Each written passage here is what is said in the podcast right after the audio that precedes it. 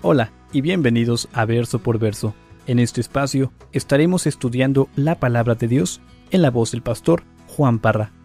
Si aún no tienes alguna iglesia en donde congregarte, te invitamos a Capilla Calvario de Oxnard. Estamos localizados en el 1925 Eastman Avenue, en la ciudad de Oxnard, California.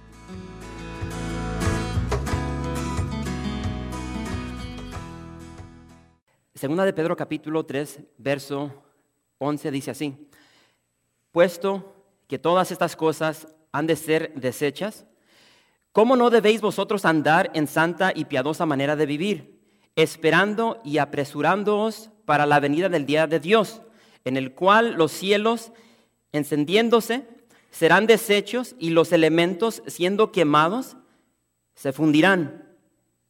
Pero nosotros esperamos, según sus promesas, cielos nuevos y tierra nueva en los cuales mora la justicia.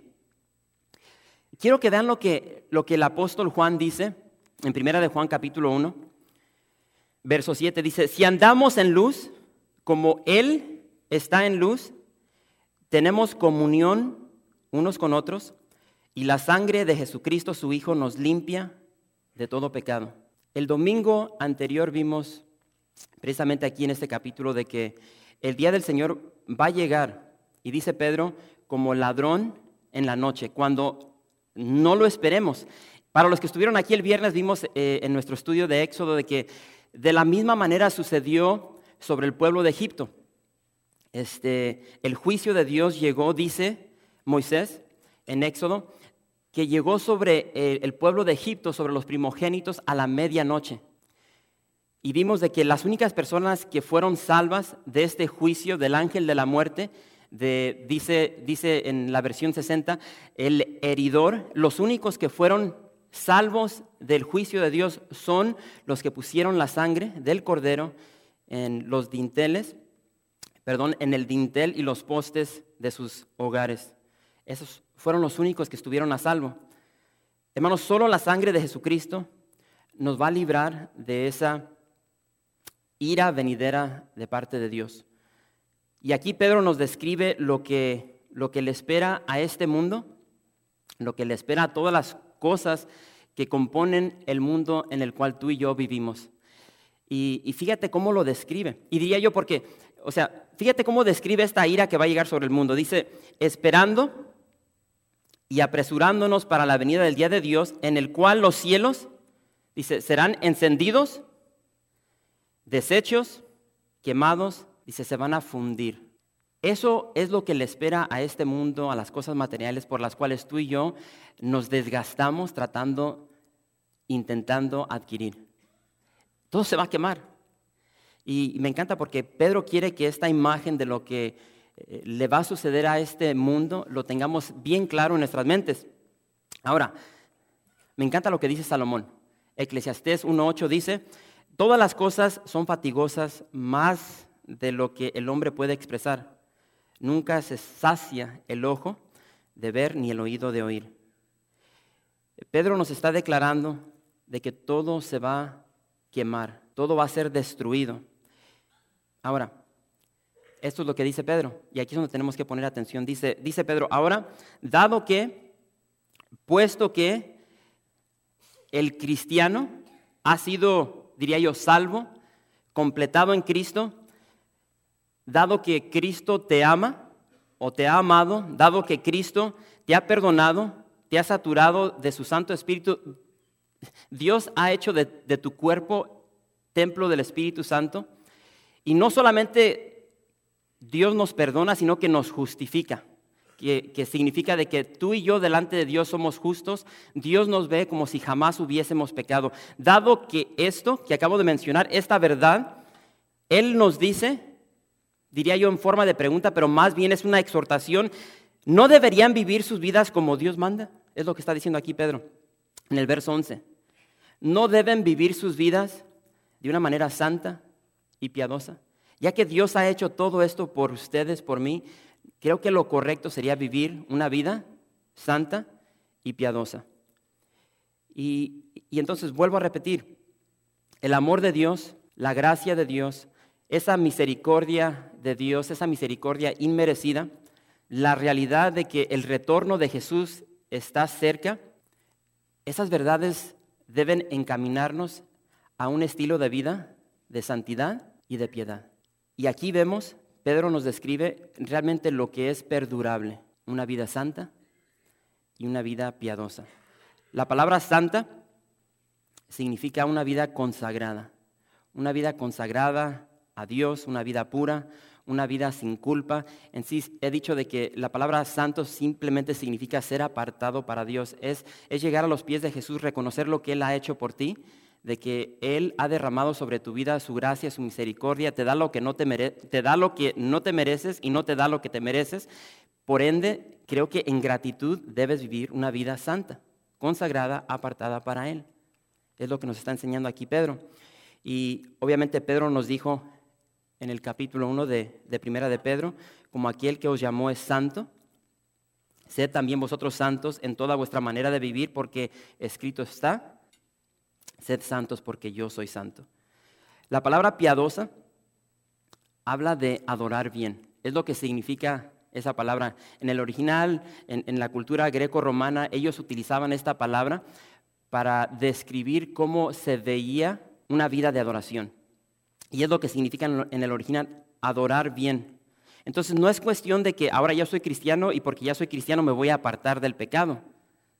Y muchas personas viven ese estilo de vida donde dicen, no, pues ya soy cristiano, entonces ya me voy a alejar del pecado. Entonces eso es vivir una vida de moralidad. Entonces lo que muchas personas hacen, se apartan del pecado y ahora se empiezan a sentir justos por sus hechos, no por lo que Cristo ya hizo en la cruz. Entonces es una cuestión de apartarnos del pecado, pero por igual ahora consagramos nuestra vida, vivimos una vida santa, apartada para Dios. Entonces es una, como dice Pablo, es, es un cambio de vida.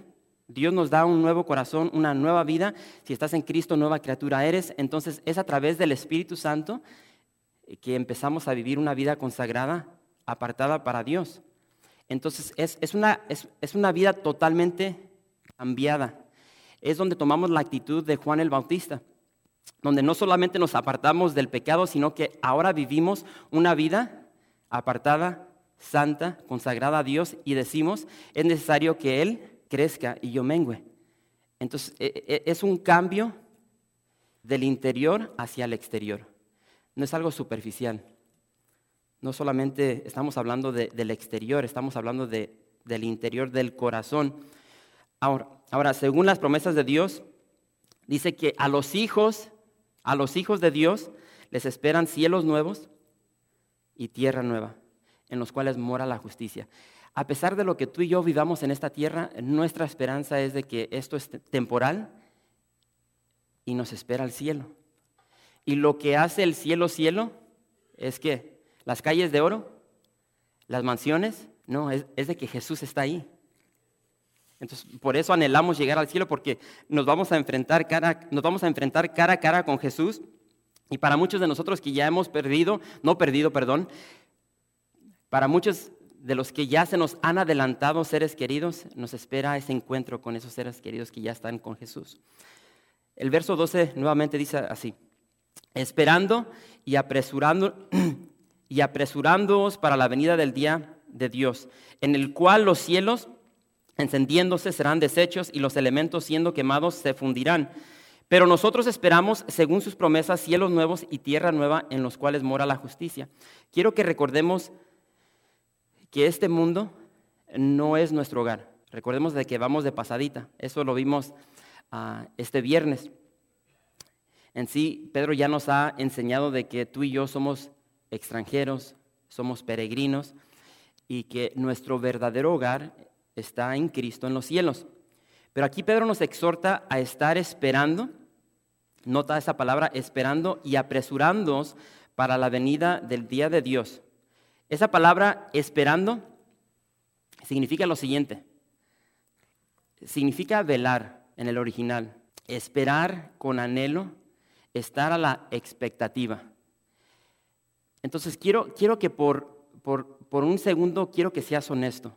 ¿Qué tanto esperas el regreso de Jesús? ¿Cómo vives tu vida? Cuando te levantas por la mañana, o sea, piensas, ¿será este el día que va a regresar Jesús?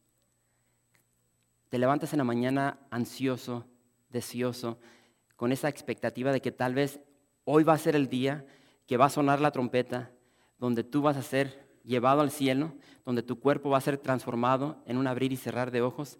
Y, quiero que notemos esto porque es muy importante. Pedro nos dice que tenemos que estar esperando, tenemos que estar velando, es lo que significa esta palabra, esperando con anhelo, con expectativa. Yo no sé cuántos de ustedes tienen un ser querido y, por cuestión de circunstancias de la vida han tenido que separarse de ese ser querido por un largo periodo de tiempo. ¿Qué, es lo que tú sentías al pasar los días, tal vez semanas? Trata, trata de pensar de, de, esas personas que tienen hijos o tal vez un esposo, una esposa que están en el servicio militar y se van por un periodo de seis meses, un año, y están esperando que regrese ese padre, ese esposo.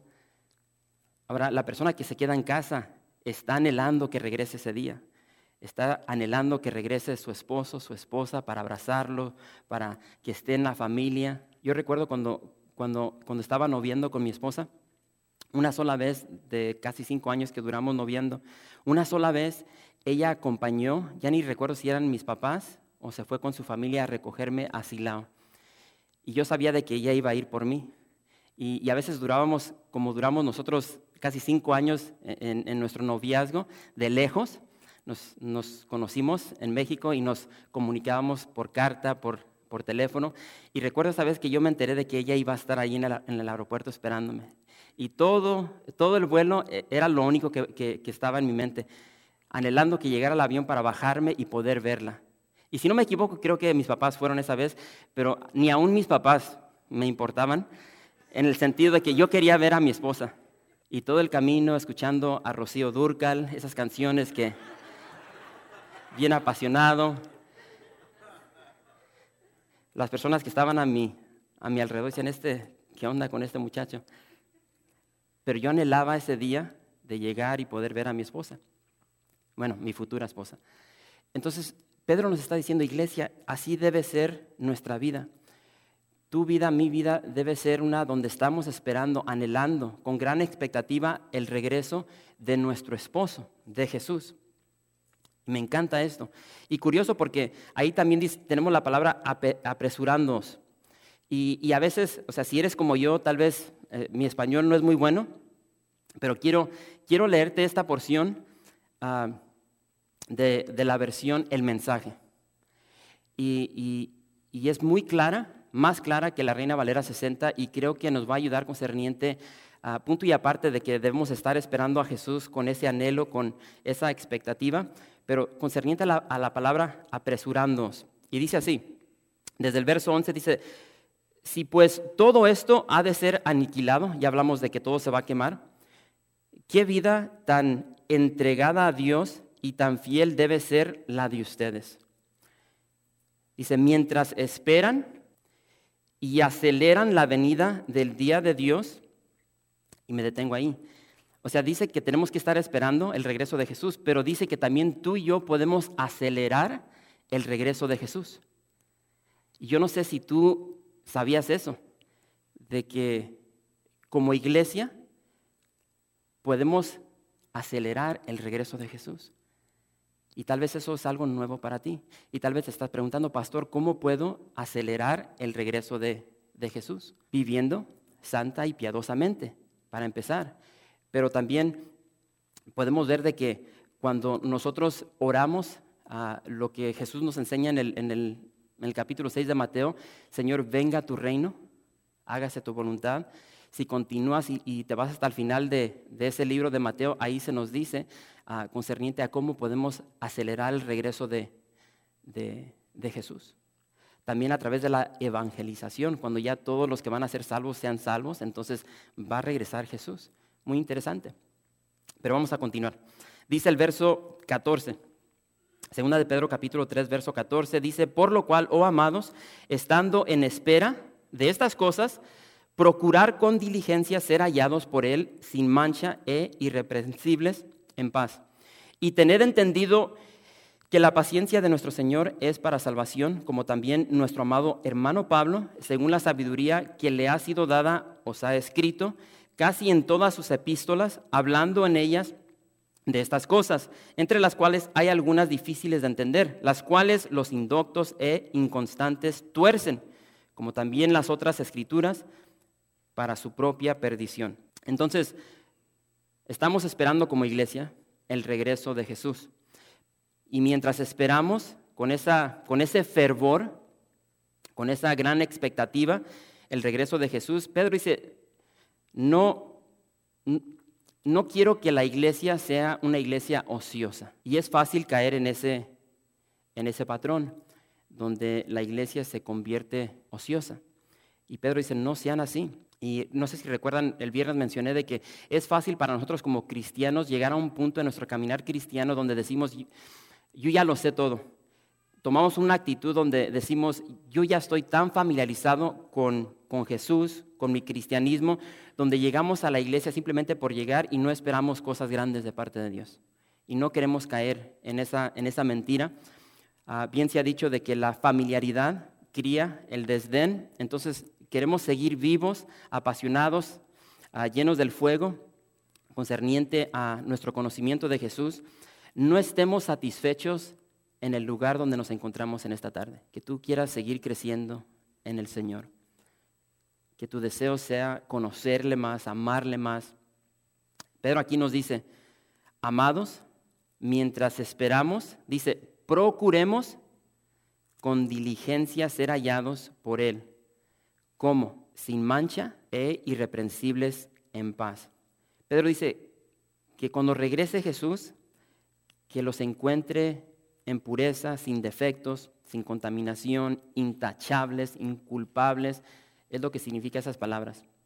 Ahora pregúntate, yo no sé si tú has meditado concerniente al retorno de Jesús, yo no sé si te has preguntado, ¿qué voy a estar haciendo cuando Jesús regrese?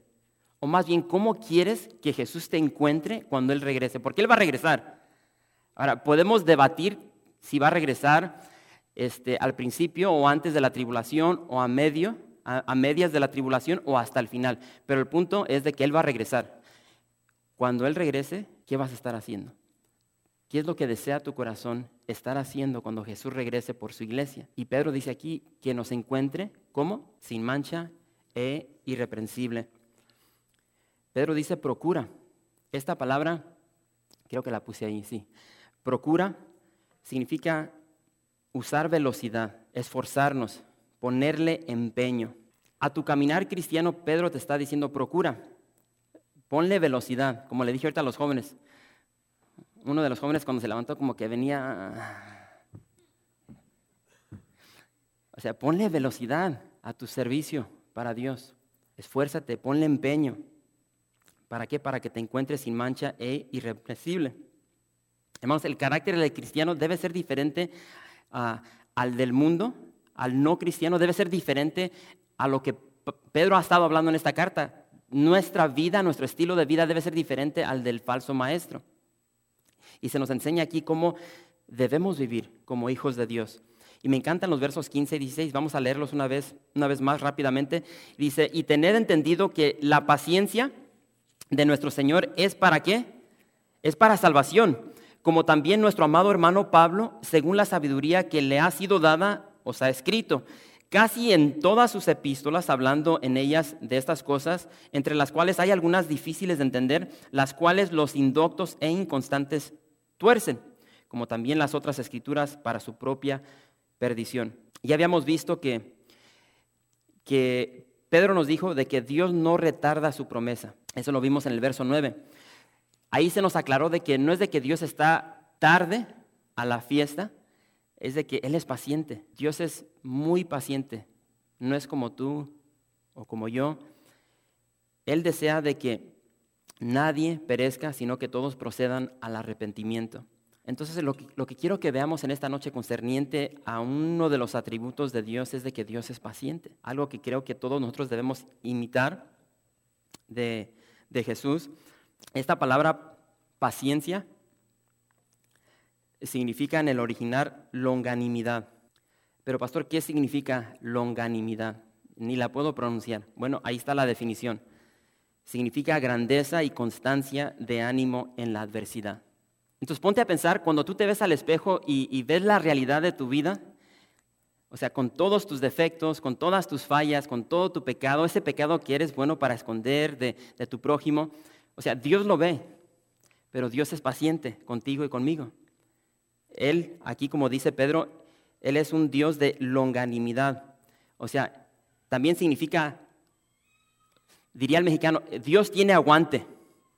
Y Él tiene aguante para soportar eh, todas tus fallas y las mías. Y eso es lo que yo amo de Dios.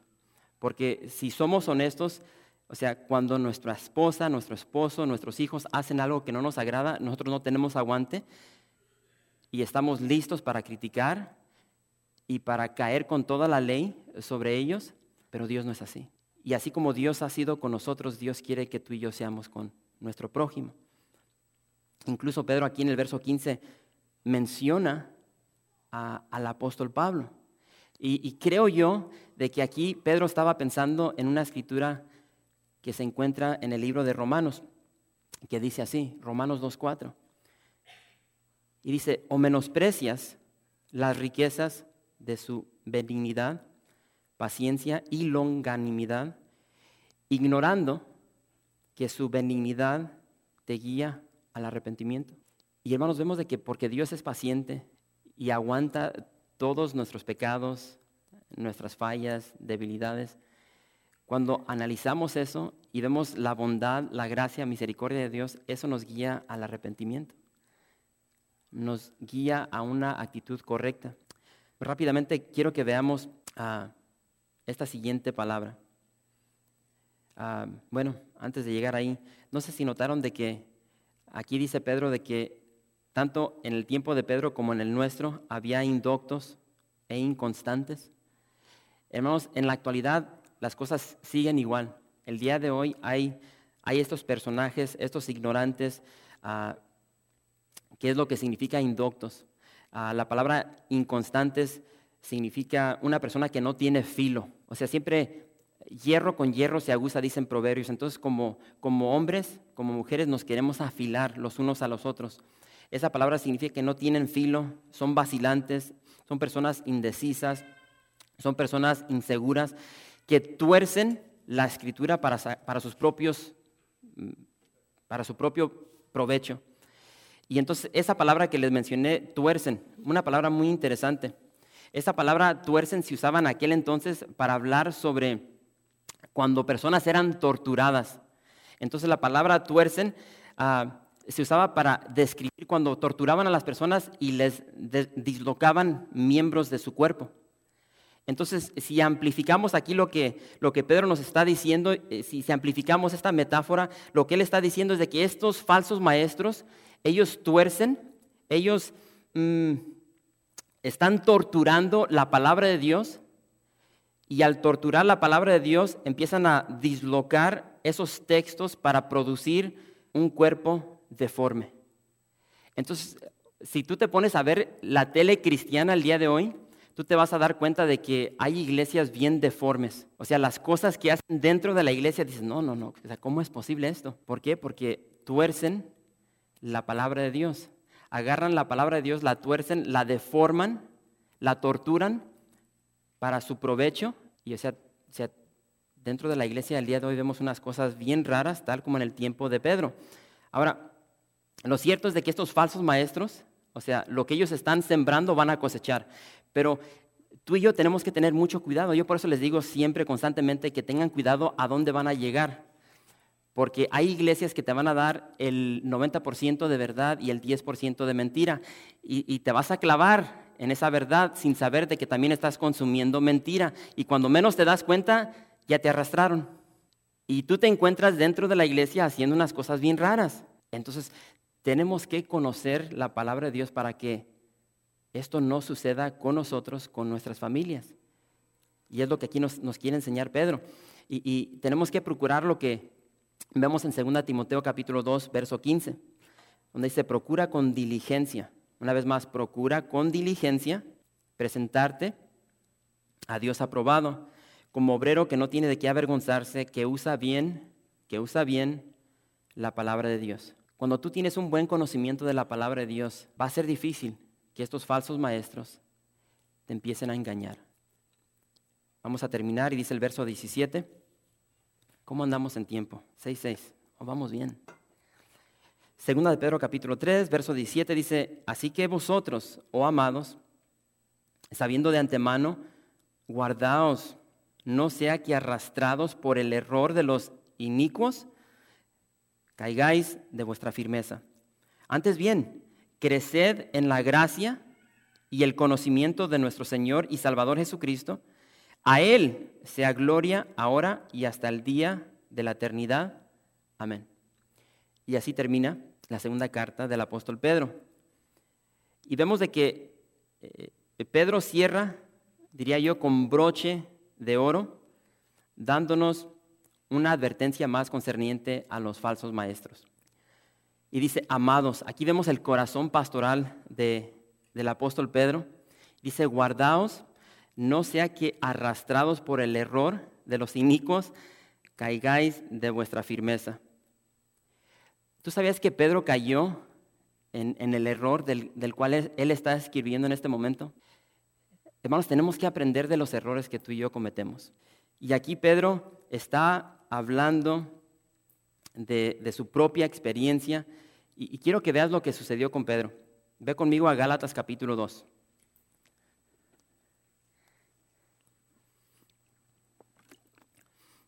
Gálatas capítulo 2. Entonces, en su carta, repito, Pedro está hablando de su propia experiencia, de cómo fue arrastrado por el error, la hipocresía.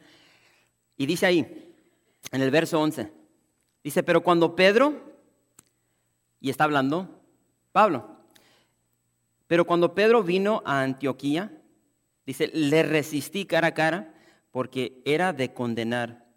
Verso 12, pues antes de que viniesen algunos de parte de, Jacobo, comía con los gentiles, pero después que vinieron se retraía y se apartaba, porque tenía miedo de los de la circuncisión. Y en su simulación participaban también los otros judíos, de tal manera que aún Bernabé fue también arrastrado por la hipocresía, diría, de Pedro y de los demás. Entonces, aquí en, su propia carta, él dice, que yo soy culpable de esto, tengan cuidado. Entonces, si Pedro falló en esto, ¿cuánto más nosotros? Y tenemos que aprender de aquí, de esta experiencia del, del apóstol Pedro. No permitamos que nada ni nadie nos haga caer de la firmeza en la cual tú y yo estamos, y esa firmeza es Jesús. No religión, Jesús. Ahora, la pregunta sería, ¿cómo logramos eso? ¿Cómo logramos de, siempre poder estar parados firmes sobre Jesús? Y ahí nos da la, respuesta. Creciendo en la qué? En la gracia. Creciendo en la gracia y el conocimiento de Jesús. Y es lo que vimos el viernes. No te canses de aprender. No llegues al punto donde tú ya te pasas toda la semana sin abrir tu Biblia. Donde te pasas toda la, la semana o posiblemente hasta un mes sin doblar rodillas y estar en la presencia de Jesús. Porque cuando suceda eso, vas a dejar de crecer en gracia y en el conocimiento de Jesús. Y esa es la clave. Y, lo cierto es de que Pedro cierra esta carta de la misma manera como la inició. Y es una frase que, que vimos desde el principio. El conocimiento de la verdad es el remedio contra la falsedad. Esa es la clave para nosotros. Entonces, si regresamos a cuando empezamos este libro, ahí está la clave para ti y para mí. Tenemos que recordar quiénes somos en Cristo Jesús. Y, así vamos a cerrar en esta noche, con esa verdad. Recuerda de que tú fuiste escogido. Dios te escogió. Si eres, si eres un hijo de Dios, Dios te escogió. Ahora, ¿por qué te escogió? Yo no sé. ¿Por qué me escogió a mí? Yo no sé. Pero vemos en la palabra de Dios que Dios nos escogió. Y ahora porque nos escogió, dice, dice la palabra de Dios que tú y yo somos dulos, somos esclavos, somos siervos de amor. Entonces, esas verdades tienen que resonar en nuestra mente, las tenemos que grabar en nuestro corazón, porque esa es nuestra nueva identidad en Cristo Jesús. Somos esclavos de Cristo. Y no lo voy a repasar todo, pero eso fue lo primero que vimos cuando empezamos esta segunda carta de Pedro. Vimos de que hemos recibido una fe igualmente preciosa que la de los apóstoles. que caminaron, sirvieron con Jesús. Ellos no, no, no tuvieron nada mejor que tú y yo no tengamos en este día. Entonces, nosotros hemos recibido esa fe igualmente preciosa que ellos recibieron. Nosotros, cuando llegamos a Cristo, se nos perdonó nuestro pecado. Ahora, analiza eso por un momento y lo vamos a ver ahorita en esta noche, porque en esta noche celebramos que la Santa Cena, ¿qué significa eso para ti? La cruz. Es, la cruz que nos recuerda el sacrificio de amor de Jesús, donde Jesús tomó el precio que tú y yo teníamos que pagar. Él fue hecho maldito porque Él fue hecho maldito para que tú y yo no fuéramos malditos. Él fue crucificado para que tú y yo no fuéramos crucificados. En Él tenemos nuestra redención. Entonces, punto y aparte de que Jesús dice, tío, que yo voy a morir por ti, ahora tus pecados van a ser borrados, tirados a lo más profundo de la mar. O sea, eso no, no termina ahí solamente. O sea, Dios nos perdona, pero como ya mencioné, nos justifica, nos hace justos. Entonces, repito, punto y aparte de que Dios nos ha perdonado, ahora delante del Padre Dios nos ve como si jamás hubiésemos pecado. Y, si eso no, no vuela a tu cabeza, o sea, no sé qué va a volar tu cabeza. Pero tú, tú conoces, o sea, toda la maldad que hay dentro de ti y cuando Dios te ve, Dios no ve eso. Dios, Dios ve la justicia de Jesús y eso es increíble. Y punto y aparte de eso, aparte de que nos perdona, nos justifica, después nos llama. Lo más miserable, lo más débil, dice, ven, te voy a utilizar a ti para mi gloria.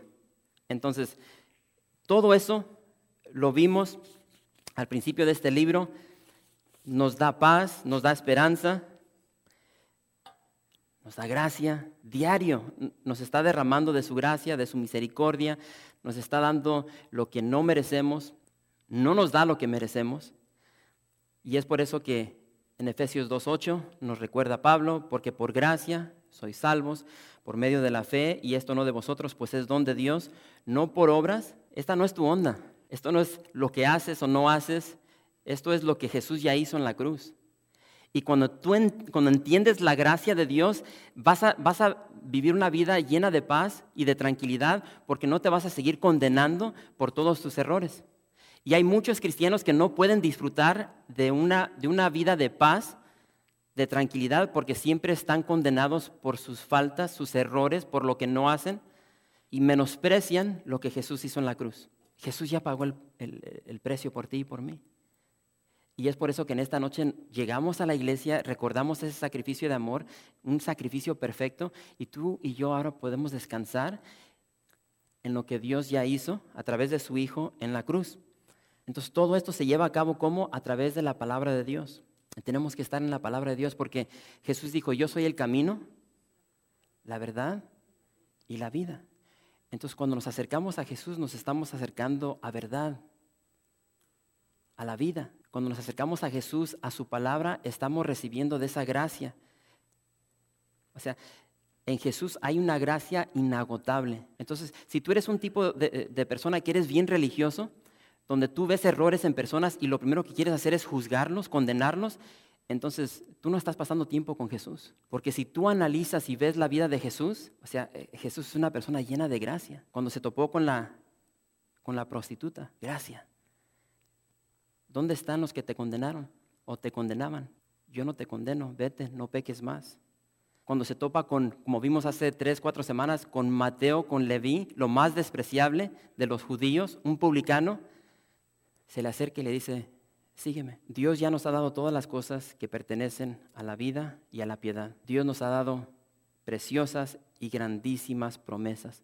Y es por eso que Pedro puede terminar esta carta diciendo, a Él sea gloria ahora y hasta el día de la eternidad. Amén. Porque esto se trata de, de Jesús, no de nosotros.